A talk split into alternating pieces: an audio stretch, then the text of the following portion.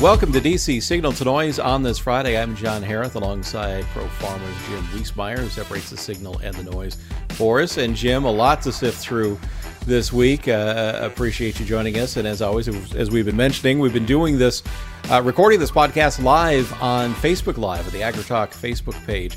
So if you want to join in on the conversation uh, next week and ask us a question live, you can do that at the uh, Agritalk Facebook page at two p.m. Eastern, one p.m. Central on every Friday afternoon. So let's get down to it, Jim. Sure. Um, let's just start off with uh, what ended up being a uh, as as different as everything was. It ended up being a very calm and a very normal, in many ways, inauguration this week. Well, that'll show you what twenty-five thousand at least troops will do for you, and the barricades, et cetera. So uh, I'm glad we didn't have any major developments, both not just in Washington, but at the state capitals either. It was a relatively quiet day, John. Yeah, it really was, um, and uh, quiet in terms of Uh, you know, what we expected might happen um, uh, with protest or, or anything else uh, on that inauguration day. But then the Biden administration really hit the ground running. They'd been doing some work uh, behind the scenes leading up to that, making sure that they had seventeen executive orders ready to sign that first evening. Yeah, it was a record number of executive orders for a president's first day in office. So he's already set a record there. And it does show Uh, he followed through on what he was saying during the campaign, and much like uh, uh, what Obama said he was going to do and Trump said he was going to do, they're delivering, at least in the executive order process, uh, John. That's not codified into law, as we're seeing the flip-flops of a lot of uh, you know, Trump policy that he made uh, through either regulations or executive orders. Yeah, indeed, and um, you know, and you're seeing how quickly uh, the Biden administration is trying to reverse a lot of those executive orders that the Trump administration put in place. And that shows, as you point out, some of the peril of doing these things by executive order rather than codifying them in yes. regulation. Um, but these these initial executive orders really show us what the priorities are for this incoming Biden administration. What signals do you see from what we've seen come out of that office so far? Well, the signals are, and you're going to see it next week, too, because they're going to have a whole day on the climate uh, change. You saw some indications of his mm-hmm. energy and climate change this week, but they're going to follow through next week in a big way. I think uh, the uh, you know, Biden's going to announce a U S based uh, climate summit on uh, agri- on uh, uh, Earth Day, what, the twenty-second of uh, April. Uh, but his initial ones dealt with uh, those sensitive areas, uh, you know, uh, in the immigration area, in in the some some uh, uh, uh, pipeline uh, uh, areas and things like that, and he and uh, he he has hit the ground running. And his overall tone of his inauguration, John, was uh, unity. Now, and and he even mentioned the spread between the urban and the rural, uh, the uncivil war that has gone on. So uh, that was interesting. But I, I caught a one-liner in the New York Times that said, what's Biden's meaning of unity? And the Times defined it as, to Biden and his team, they said, unity does not mean a concession or splitting the difference on policy initiatives. It means a renewed commitment to the broadest values of America. Hmm. Well, that raises questions. Uh, Who's who's brought us values, you know? Uh, but again, uh, that that's the overarching thing, and and it's going to be. I hope he succeeds in unifying America, but there's hurdles galore because of the uh, animosity between the two major political parties uh, and and groups uh, that we've seen, and so the hurdles are there. And I hope, you know, Biden realizes that, but. Uh, he's also, in his initial uh, executive orders, uh, that didn't t- truly reflect uh, putting out o- olive branches that I could see. I'm not saying he's wrong or anything like that, but he, it's not a conciliatory uh, framework. He's going to be quite aggressive. Yeah, Indeed, and they know their their time is limited, as most presidents know coming in. Um, and, and to be quite honest, a president that very likely is going to be uh, one term, if for no other reason than age. Um, so th- they know their their time there, as I said, is limited. Uh, Terry commenting here, and I assume this is in reference to the Keystone X L pipeline. Uh, he has forty-two thousand jobs lost on his first day. I'm not. Yeah, I can't verify that number, but uh, I it's appreciate a chunk of jobs. Yeah, it, it is a chunk of jobs. Um, I, I will say that that pipeline has been, its future has been in question even without this uh, uh, this executive order by uh, President Biden. There's been challenges all along the way, um,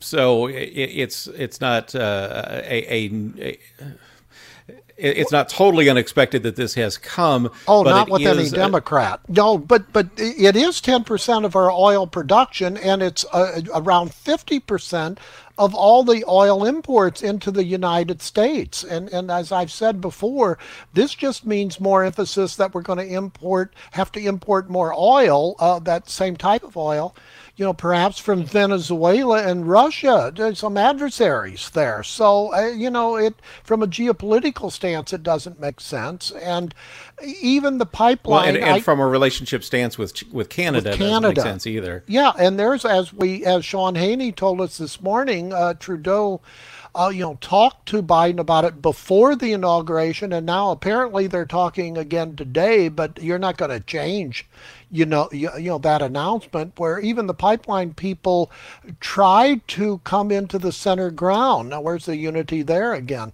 Uh, by saying that they would allow labor union people to work. And some labor unions in the United States did not want to see this pipeline excluded. But from Obama on, this thing was not going to go, and we had several state tests in the courts, John, mm-hmm. if you recall, uh, yep. Nebraska, Montana, I know there was another state, and you're you're going to see this. We've seen it in the in the in the years, uh, most recent years, and I think it's going to continue, litigation at the state level.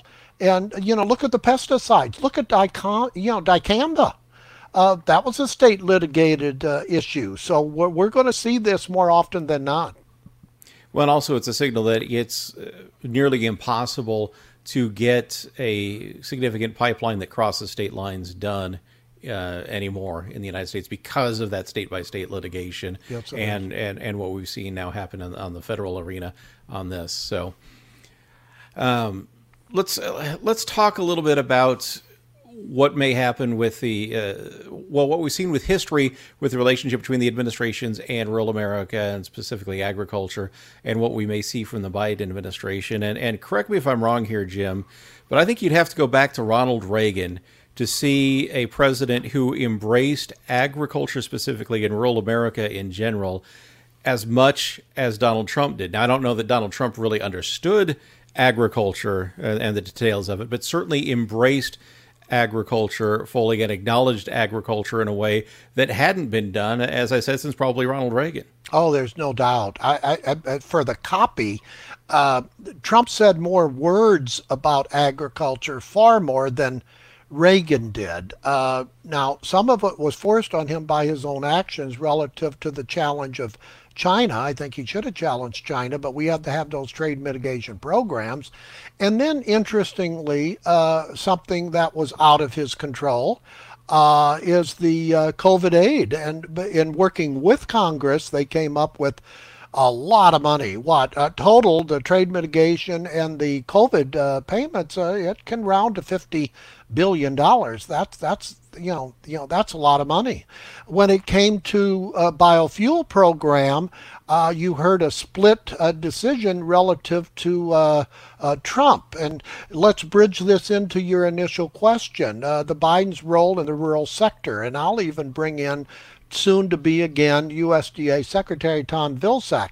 Remember when he left U S D A after the Obama administration, he helped uh, uh, wanting to get the Democrats to expand the tent in the rural countryside. And uh, so now that he's coming in, I don't think he's left that there. So I think they're going to continue to try uh, try to find uh, back alleys. And they know the majority of rural voters are not going to vote on the Democratic side, but you don't need that many in order to make a difference. And one of the areas, John, could be the biofuels uh, area.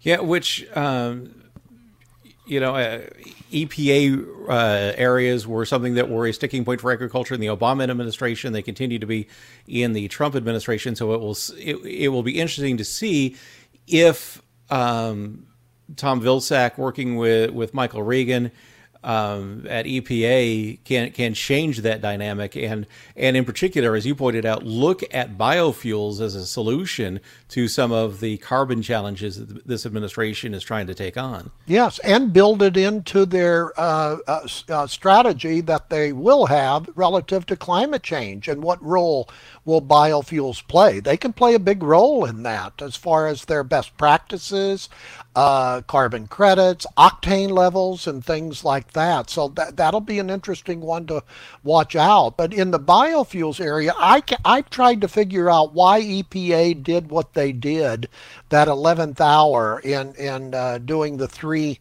waivers. And it was just like a shot across the bow. Why do that? You know, but and then, of course, with this litigious uh, society, uh, it was appealed. Uh, they, they sought an appeal, a stay, if you will, on uh, you know via the U S Court of Appeals for the D, uh, D C uh, uh, circuit. Uh, so here we go again. I mean, the uh, the best employment uh, program I've seen for lawyers is the biofuel programs. Yeah. Indeed, they did get that stay. They did. Uh, so those those three uh, waivers are not going to go into effect until it's reviewed. And E P A has until February third to respond to that motion, and the replies right. are due by the court, what, February tenth. Right.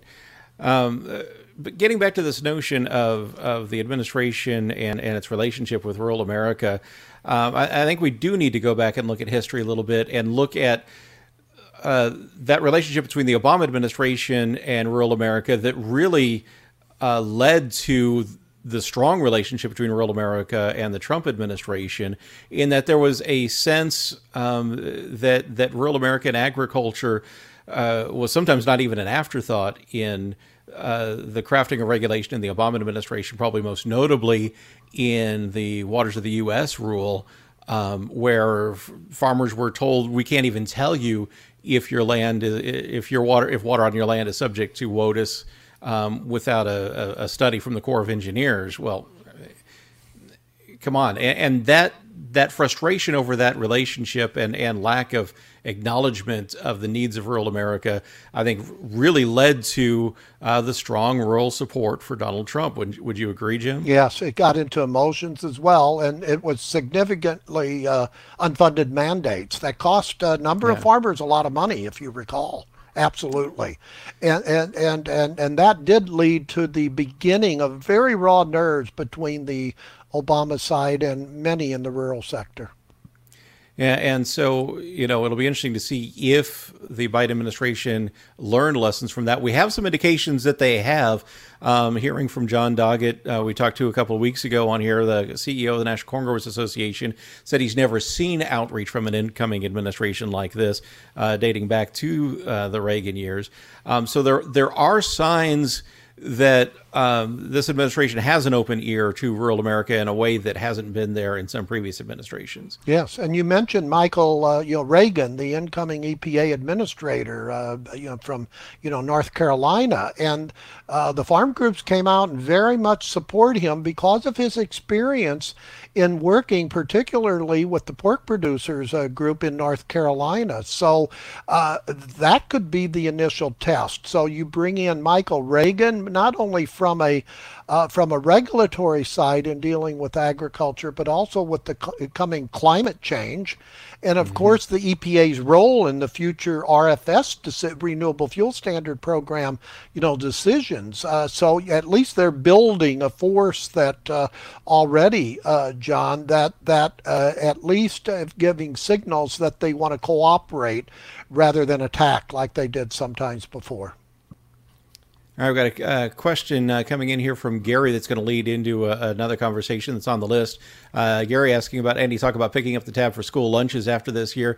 Very popular among school-age parents, just saying. And that has been a key um, in this uh, COVID period, that U S D A has been aggressive in providing school lunches, not just for those who qualified under the previous program, but making uh, sure that there was funding for school lunches for everyone um, to be either picked up while school was being conducted remotely, or um, they're in person uh, now as schools start to return. So absolutely. Um, J- Jim, any talk about expanding or, or continuing that program as it is? The, it, the, the Democratic Party one oh one, it's almost in their bloodline to do whatever they uh, can regarding increasing funding for, for food and nutrition. And of course that goes into the uh, SNAP program, or, you know, food stamps, pandemic E B T, it's called, that goes to students uh, uh, who would have qualified for those reduced school meals, if not free, if have they been uh, at school, been in session, John. But yes, they, if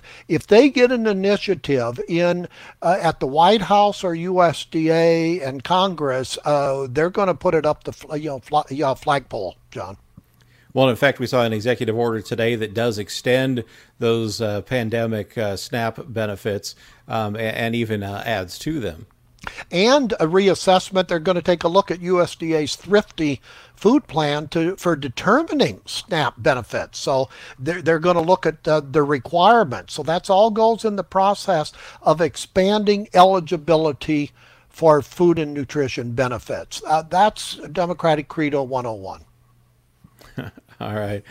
Um, let's uh, turn to these uh, key announcements that we've been seeing rolling out from U S D A. They've announced uh, a number of staff, um, uh, uh, a lot of people who have been in democratic infrastructure before, but not really, uh, as we've seen in the past, um, key uh, ag policy and industry leaders that have been out in the public um, outside of Tom Vilsack so far. Yeah, well, yeah, I like to point out the deputy secretary. They did announce her pretty quickly, uh, yeah. Jewel Bronow. Now, she's right now, she's the Virginia Ag Commissioner. I think it's interesting of her background because she was a former state executive director in the Farm Service Agency. So I think that bodes her quite well, just as a signal to a lot of farmers. If you know about those complex programs, and she had to mm-hmm. have known being a, a S E D, Uh, and she also was at the Virginia State University, uh, headed the School of Agriculture, you know, down there. Uh, so she knows the educational process. And one of her passion areas is rural health matters, mental health matters. So she brings oh, really? a, a, yeah, she brings a pretty good pedigree uh, there. So I, I think that was a good sign of her, of her comprehensiveness that she brings into that role. And as I keep on saying, John, I think the top level people, her included, should be looked at very carefully, because I personally see Vilsack as a transition ag secretary, perhaps in a few years going to either another position uh, in the Biden administration or either outside again. Uh, don't rule him out for a run for the Senate, if Gra- especially if Grassley doesn't run. Right. Uh, so it, it's that areas. And so you, you look at those other people. The only one that I wanted to also make sure I mentioned is Mike Smith. He's senior advisor in the undersecretary for uh, you know farm production and conservation. He used to work with uh, you know Debbie Stabenow, and, right. and he used to be in the Farm Service Agency. And as John Newton of Farm Bureau told us, he knows how to get checks out. He knows the process. So I think maybe we can get an acceleration of that two of the two point three billion dollars and the uh, uh, the d- December twenty-first uh, you know program that we saw that Congress passed. That for right now they have to change the computer softwares and getting the regulations out, but he could speed that up. Yeah, indeed. And, and those two key ties to F S A, as we've seen in the past year and or two years in particular, F S A could really make or break an administration at U S D A. Um, there are some challenges there, mostly technology. Some of it's been addressed, but um, really, I, I think the staff of F S A makes up for a lot of uh, other inadequacies in the structure at F S A as, as far as the, the technology and, and the other uh, equipment that they need there. Uh, and I think you'd agree to that, Jim, that, that really the, the staff overperforms at F S A and has really helped um, U S D A look pretty good in some of these disbursements, overcoming the challenges that those offices have faced. Absolutely. Let's hope now maybe we can get a consistent response from the new F S A regarding a topic we almost cover here on a weekly basis, update on WIP, what gonna... WIP, WIP Plus yeah. payments, because I, the emails I keep getting and calls from Pro Farmer members, they that some of them have received the second fifty percent WIP Plus payouts. And then I said, and then others tell me they have not, and they've checked with their F S A office and they go, no, they can't get them yet. Uh, so I asked verbatim a U S D A official, give me the words to say. And here's what we were told. The current policy is to, quote, continue to pay producers on the register the first fifty percent of WIP Plus, then pay the quality payments, you know, those applications, if, mm-hmm. if approved, and then see how much money is left for the other fifty percent on WIP Plus. The, when we put out that the other day on uh, pro farmer dot com, I knew the emails were going to come saying, well, some states are paying that extra fifty percent. So is there different rules for states? So I've asked that question, and I don't have a response to that one. So we, we still have a checkerboard pattern uh, on this one, unless I'm not seeing something that I should.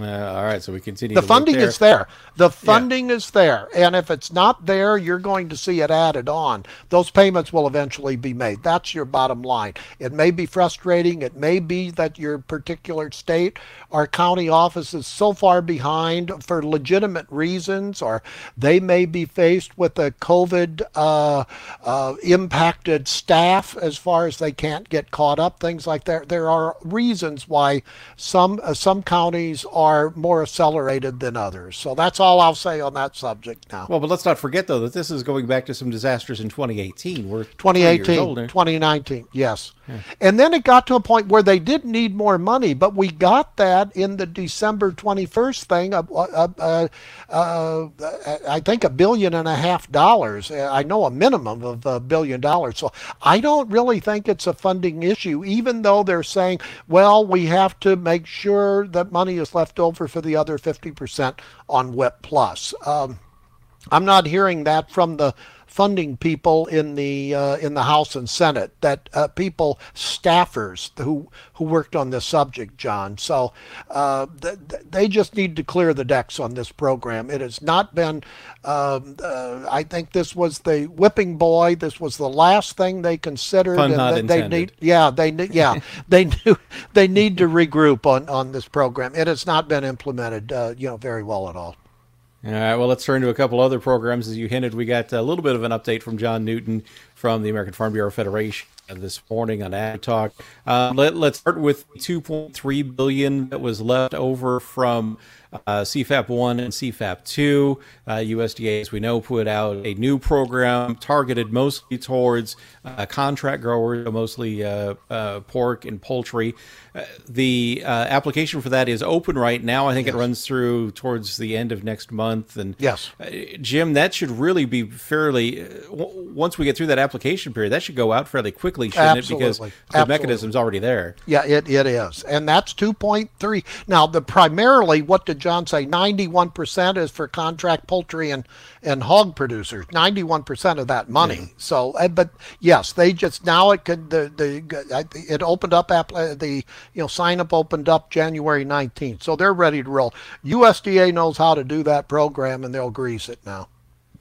Now, what uh, is in question, or not in question, but we don't know the timeline yet, or fully the mechanism, is that what some thirteen billion dollars in the latest coronavirus uh, aid package that was passed last month, um, which includes some uh, direct per acre payments, but what more do we know about that at this point, Jim? That's the twenty dollars an acre. Now, what we've been told in the past, and Newton didn't have any uh, update other than maybe with Biden's people coming into F S A, uh, Stabenow's person, maybe we can get an acceleration of that. The initial indications that U S D A has been telling us is that these payments should be made by the end of March, end of, end of the first quarter, if not early the second quarter. Now, that's the official timeline that they're giving out.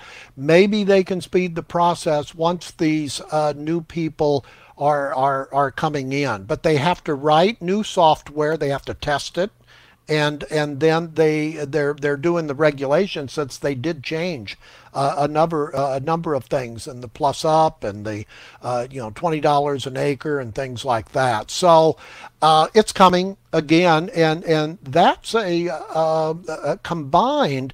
That's a chunk of change that will be put out this calendar year, John. Mm-hmm. That two point three billion dollars and these additional funds from December twenty-first legislation, that, that's going to make farm income, uh, coupled with the relatively much better prices we've seen for corn, soybeans, wheat, cotton, and some livestock, not all, uh, that's going to lift up that farm income to a level that uh, we wouldn't have thought three months ago, uh, looking at from twenty twenty, you know, net farm income versus this year. So that's a good thing. Even though we've had a downturn the last two days, I think we were down forty-nine cent soybeans the last time I looked today.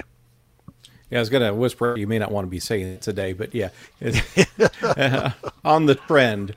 We're, Markets we're have to our... breathe. Markets have That's... to breathe. All right. Uh, Bradley asks, are Prevent Plants twenty twenty acres covered in that twenty dollars per acre payments? Mm, I think Do we know we, that yet? I don't think we know that yet. We're waiting for the rules and regulate. That's another thing. We're waiting for the rules and regulations on yeah, that. So. We'll have to see what's a U S D A. But it's usually planted and considered planted. So if they go on history, to me, it should, although you can never double dip. So you'd have to subtract what you got. Usually they, you have to subtract what you've already received as a benefit, so, because there should be no double dipping. Okay. All right. Well, we will double check that when we do get the uh, yes. rules and regulations uh, for that uh, for that payment program. Um We have talked, Jim, at length, your point about, you know, the ag economy is in a better position going into twenty twenty-one than we would have thought even just three months ago. Um, as we pointed out repeatedly, uh, U S D A says thirty-six percent, a little north of thirty-six percent of farm income came from government payments in twenty twenty. Um, that is not expected to continue with ad hoc payments in twenty twenty-one and beyond, which left some concern because um, while markets are picking up part of that gap, they're not going to pick up all of it. Um, we have talked before that uh, U S D A and Congress may look at the Commodity Credit Corporation and carbon credit payments as a way to make up some of that. Anything new developing on that? Uh, on what? Uh, you know, developing on what now?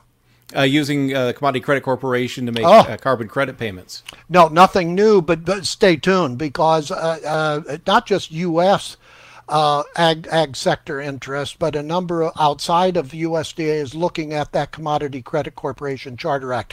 I would look for developments of ch- potential changes once we get into two things: a budget reconciliation bill, which we eventually we're going to have uh, for this fiscal year that ends at the end of this September, uh, and it's coming in the next uh, you know, month or so probably. And then various appropriation bills uh, that they'll open up, especially U S D A, that uh, you're going to see some attempts by both political parties to amend the C C C Charter Act, uh, usually for their gain, John. I did want to update. I was looking when you were asking the question. Farm Bureau sent a letter dated January the twenty-first, yesterday. This is live here, relative to Prevent Plant. Uh, The financial support for acres prevented from being planted will ensure farmers have financial resources to recover from COVID-related damages. For these reasons, we, meaning Farm Bureau, urge U S D A to make both planted acres and acres prevented from being planted eligible for additional COVID nineteen relief payments. So that okay. tells me it's still up in the air, but Farm right. Bureau is urging that they, you know, be made. Okay. All right. And I would think that with the funding available, that would certainly uh, there would certainly be funding to to include the P P acres in that payment program. I would think so. Yes. All right.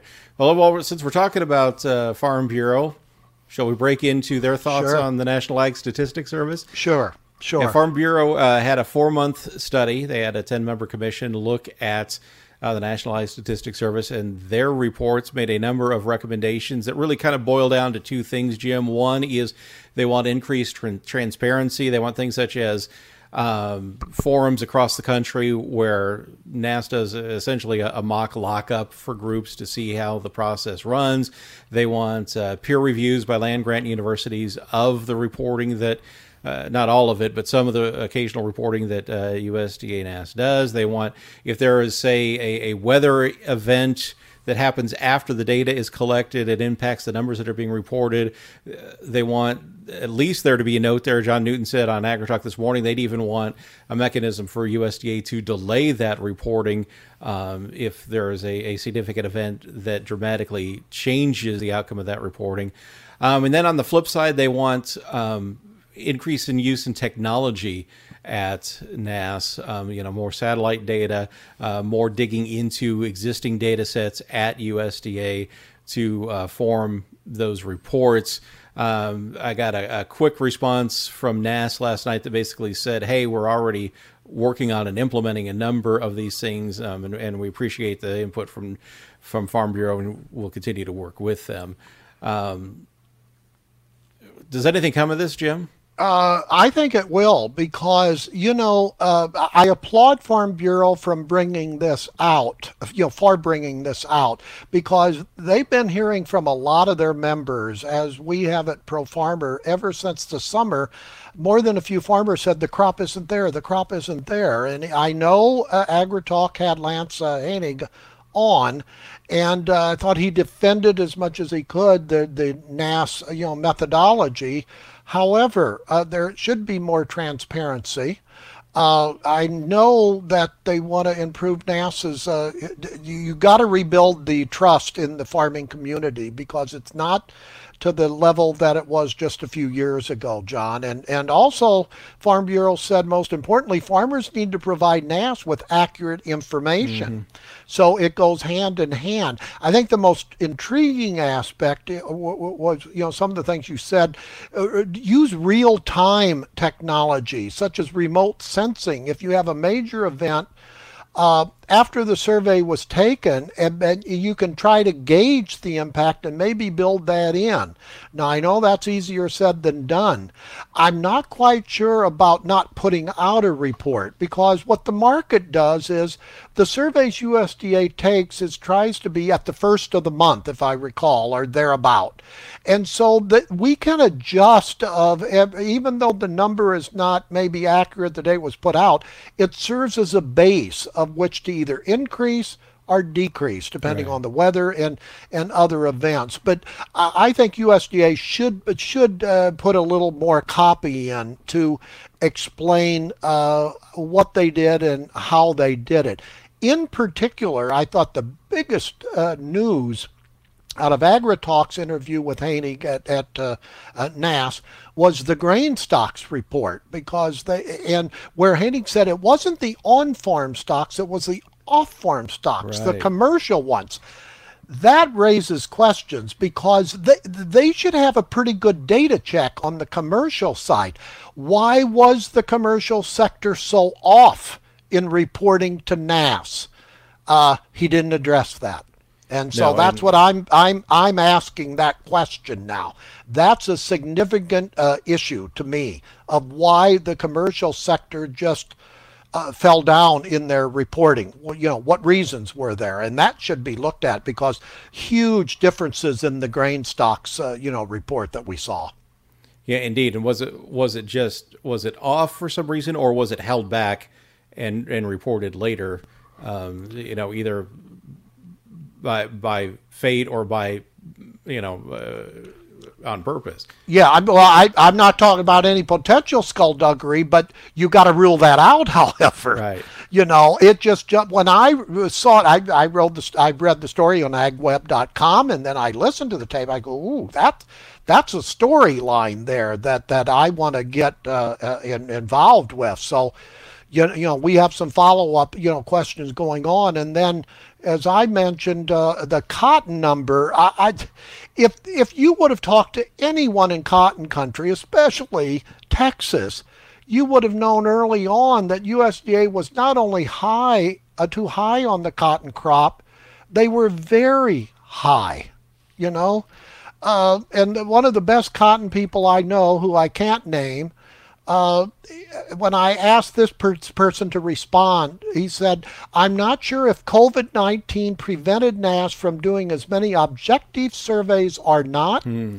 The fact of stopping district numbers in Texas just added to the problem, as if we had known what they were showing for the high and rolling plains, we could have easily identified and weighed in on those numbers.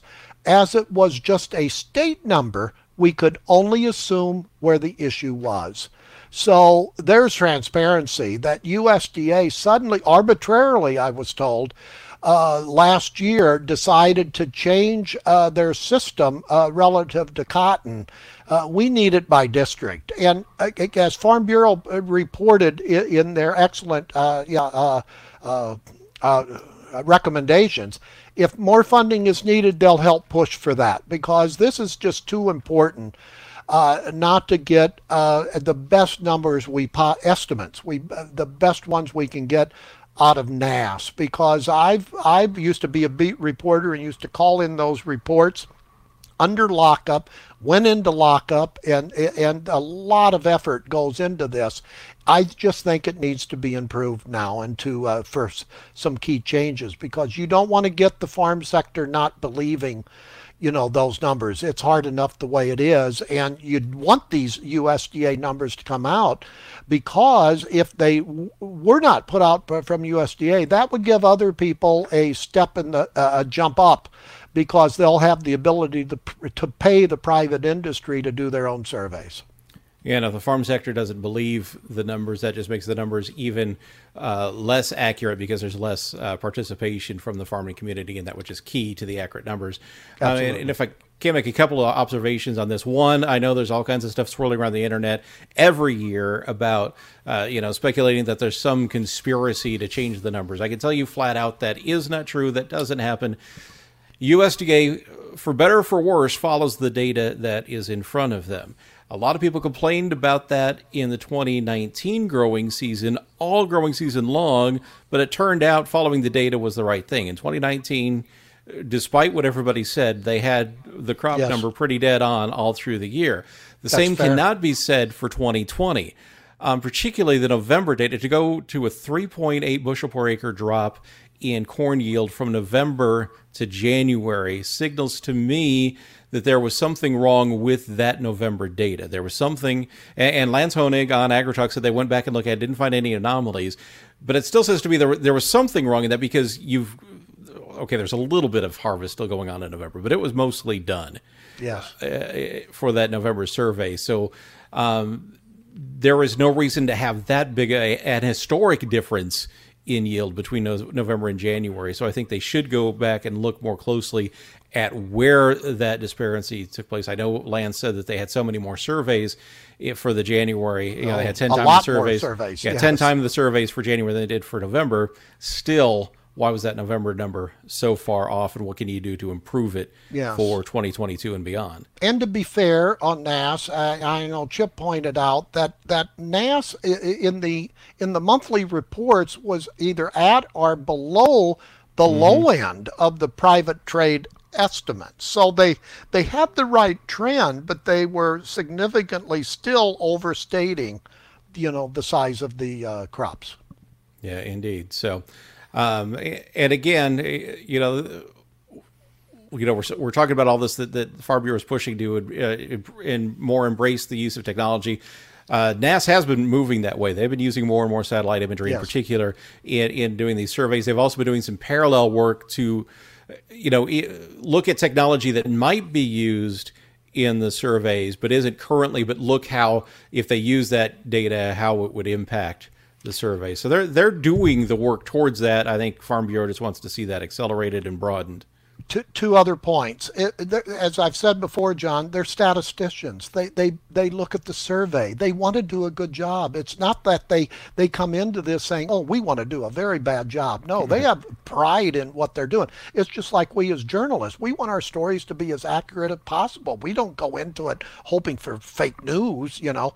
But the second one is, many in the private industry have weekly or even sometimes daily crop estimates. Well, the U S D A does not have the luxury of that because they do the monthly survey. So always remember that, audience, that uh, U S D A is a base, is a, st- uh, a placeholder, if you will, as of the beginning of the month. And it, it's, it's easy to make a pot shot if you want to, but it's better be a fair one. Uh, because if you have a middle of the month estimate, that that's that's comparing apples and oranges. So I, I, I know that that that's not adequately reported enough. That if you frequently do updates, and many analysts do, and I don't blame them, on a weekly basis, U S D A doesn't do that. Yeah. I got uh, just a few minutes left, so if there's something you want us to uh, answer or talk about, uh, don't forget to drop a note in the comments section there. Um, a couple things I want to get to uh, still on the list, Jim, before we go, and that is the uh, get more details where we stand with that COVID aid and um, update on China. Let's start with the uh, COVID aid, the one point nine trillion dollars uh, proposal that the Biden administration is going to put before Congress. Um, already signals that, that that dollar amount, at least, is not going to stand as it is. Um, will we get something through, and what has to change in order to get it through? Well, eventually, yes, you will get something through. That's that's for sure. We don't see the unity, however, on this issue. A number of uh, Republican senators, uh, moderate uh, and others, are saying eh, that one point nine trillion dollars is too top-heavy on that one, and they don't like some of the features, the three hundred fifty billion dollars for uh, uh, state and local uh, uh, aid that uh, that they think is just uh, you know bailing out some bad decisions on New York City, Chicago, California, et cetera. So it's going to go one of two ways, John. If if efforts to get a consensus, to try to get unity from both sides, both sides on this one over the, I think the next week to ten days, uh, then the votes won't be uh, there. So they'll have to skinny it down uh, in order to segment it. But if the Democrats don't want to do that, then they'll hold it off. They, they may even have a vote and not have it, you know, be and have it be defeated in the Senate if, if they want to. But I don't think that they should do that. But if they don't have the votes, then they'll wait and roll the COVID aid into a budget reconciliation bill that is coming. But it looks like that could be uh, around the March time frame, because that's when we're going to get other aspects. Why? Well, you know, what about budget reconciliation? You only need a majority vote in the Senate, right, and not the sixty votes. That's why the budget reconciliation process is is another option that the Democrats can and will use if they have to. Articles of impeachment go to the Senate on Monday. Does that throw a monkey wrench in those negotiations for uh, COVID aid? Well, it's the, the attitude, the feelings, the emotions, the pent-up anger. You know, that doesn't solve anything. And what we said before, that that uh, you know, Biden, I, I think, uh, legitimately so said he, he the country needs to be unified. This is not an approach to unify the country. So, but now what can happen is they're going to have a split day in the Senate. Uh, in the morning, they can uh, do legislation, uh, nominations, et cetera. That's plenty of time. And then in the afternoon, or vice versa, they can do the uh, hearings relative to the controversial uh, impeachment uh, uh, article, because there's there's uh, constitutional questions whether or not uh, they can even do that uh, to a non-sitting president. Democrats say yes. Republicans say no. So you've already no, there, got there fractures some, right there. Yeah, there is some precedent for it, but I agree with what you said on the, on Agritalk this morning. It probably will be subject to judicial review uh, eventually, even there, there is, as I yes. said, some precedent for it. Yes. So so that's where we're at. Yes, they can do two things at, at, on the same day, John. And maybe the Senate uh, can be in five days a week like most Americans work, you know, rather than their three days a week. Maybe they shouldn't fly home or fly wherever uh, on the weekend for a while. Do some work. Indeed. All right. Last thing on my list that I wanted to hit was uh, an, an update on China. Um, and Eric, our producer, if you could throw up that graphic first. Uh, this is from John Newton, who we've been talking about a lot and talked about last week. In fact, I would encourage you, you see his uh, uh, Twitter handle on there. It's at new ten, the number ten, at new ten underscore ag econ. So I would encourage you to follow him for all kinds of great information like this. Um, Jim, a graphic showing that, uh, you know, we have made great strides in phase one um, ag purchases from China in twenty twenty. Um, and I can't, it's too small for me to see on the screen, but some twenty some uh, billion dollars in uh, twenty twenty still falls short of the twenty-three point eight uh, bill. Yeah, twenty-three point eight. Yeah, it falls short of the record in twenty fourteen, but still a great improvement over the previous couple of years. Um, what does this tell us, Jim? Are we on the right track with those commitments by China, even if they fell short of what they uh, said they would do in, in twenty twenty? Yes. Well, we were on the right track relative to calendar year twenty twenty, which was the first year. Minus, really, they didn't get going until February the um, February fifteenth, and then it really didn't start in earnest until April. So we lost three months' time. That, John, plus uh, the COVID Uh, nineteen impacts in China, U S, and around the world, and logistic systems, things like that. Sixty uh, over uh, you know, over sixty-five percent of that commitment was met. Uh, yeah, I'll take that. I'll take that. Now, there's there's issues for uh, twenty twenty-one where uh, it was thirty. Uh, you know. Th- uh, Uh, thirty-six point five billion dollars for twenty twenty, and then forty-three point five billion dollars for twenty twenty-one, the year we're in. That looks a little lofty number, but uh, at least I think they showed uh, as good as faith as possible. Uh, I know in the beans area, uh, the sorghum area, the hog area, et cetera, and of course their renewed appetite for U S corn. I'll take it, John. Uh, and, and and not just the quantities of purchases that they made, cotton and other uh, beef, et cetera, but also in those other commitments in the technical area that made trading between the U S and China, uh, you know, more efficient. Yeah, uh, of course, China took some action in the waning days, or actually the last day of the Trump administration, uh, sanctioning some Trump officials. Does that have any impact on the ongoing relationship? Well, it's it's. I think it is a signal that uh, we're into this murky area again. Uh, the China watchers, Pro Farmer Consults, uh, are nervous uh, because mm. uh, they're saying they're seeing an increase in the Chinese literature. They're seeing increased aggressiveness on the part of China's uh, uh, leader Xi Jinping, who's flexing muscles. So I think uh, China could be the uh, you know President Biden's first initial geopolitical uh, test. I'm not quite sure how, uh, but these sanctions were, China says, is tit for tat relative to the uh, uh, you know sanctions that the uh, Trump administration put on them, and they really were rankled with some statements that uh, former Secretary of State Mike Pompeo said, where they listed a number of individuals cannot go to China, and of course right. Mike Pompeo was at the top of the list. But what Biden did was very interesting, to show aggressiveness on his part relative to China's one China policy. He invited a Taiwanese official to his inauguration. Oh, really? Let's just, yes, let's just say that more than rankled China. So now the signals have been sent by both countries. So you hope uh, diplomatic channels are in process. I do know that the Chinese papers have said Uh, they changed their, uh, uh, they're revamping in China their trade negotiation team ahead of possible fresh talks with the Biden administration. Now, that's a good signal if that's the mm. case.